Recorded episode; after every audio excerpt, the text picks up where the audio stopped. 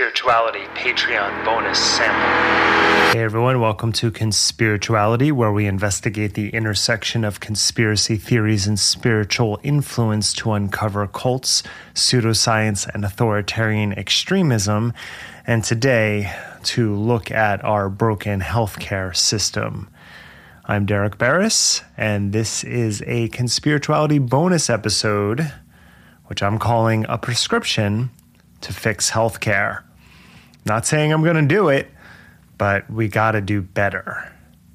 So since launching this podcast in May of 2020, we've gone to great lengths to separate the efficacy of pharmaceuticals, like vaccines, and other modern medical practices from America's for-profit healthcare system.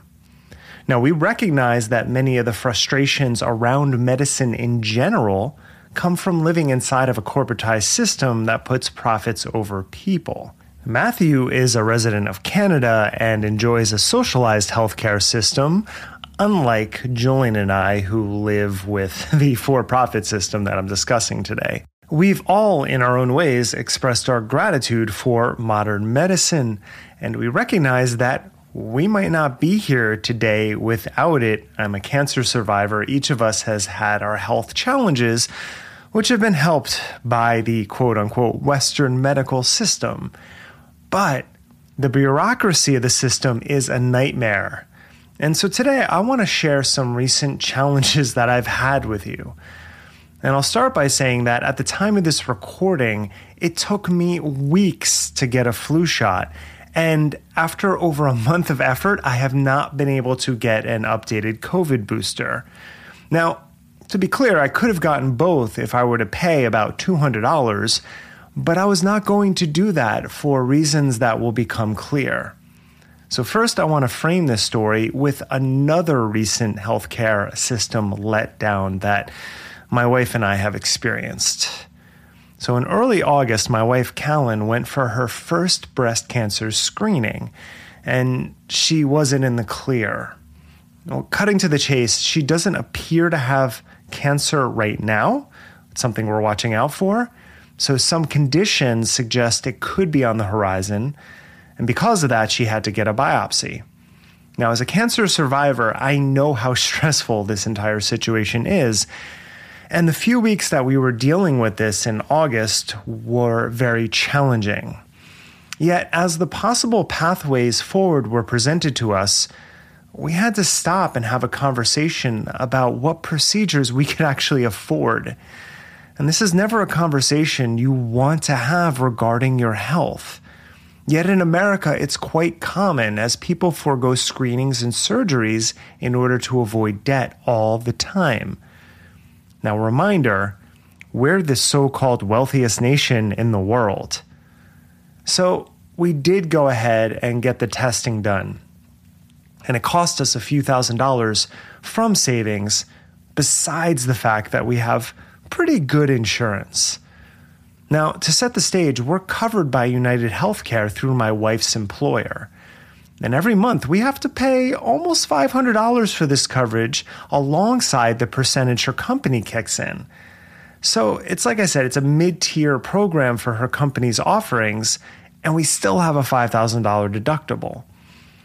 Now, on United Healthcare's website, they list breast cancer screening as preventive.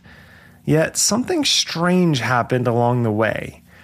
My wife has dense breast tissue, something experienced by 40% of women worldwide. And because of that, the procedure is no longer considered preventive.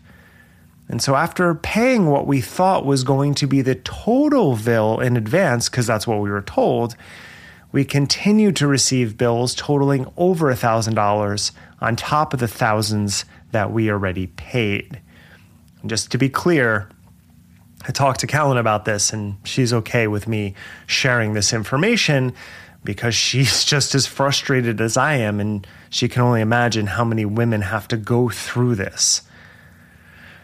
So I looked into it. The top 5 executives at United Health Group, which is the parent company of United Healthcare, each received between $10 million and $21 million in compensation in 2022 alone.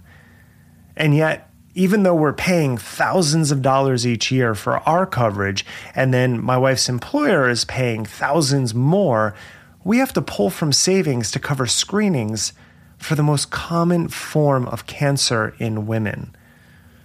Now, in last week's episode, Silicon Valley Veda, we discussed the unrestrained free market ethos that dominates billionaire thinking. And I'm sorry, but my family's preventive healthcare shouldn't be funding your second yacht. But that's where we are, which will bring us forward to these fall vaccines.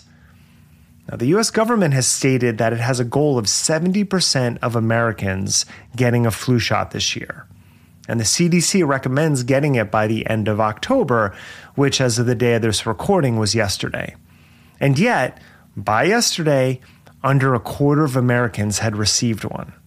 Now, the CDC also wants as many Americans as possible to get the updated COVID booster. And yet, as of right now, only 7% of adults and 2% of children have gotten this jab. Now, we can put some of this on the increasingly frenetic anti-vax efforts that we cover so often. And some of this goes to decreased trust in institutions, which often dovetails with anti-vax propaganda.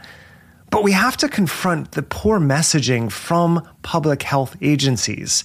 And in my case, and I'm sure this has happened to many other people, it goes back to this broken system.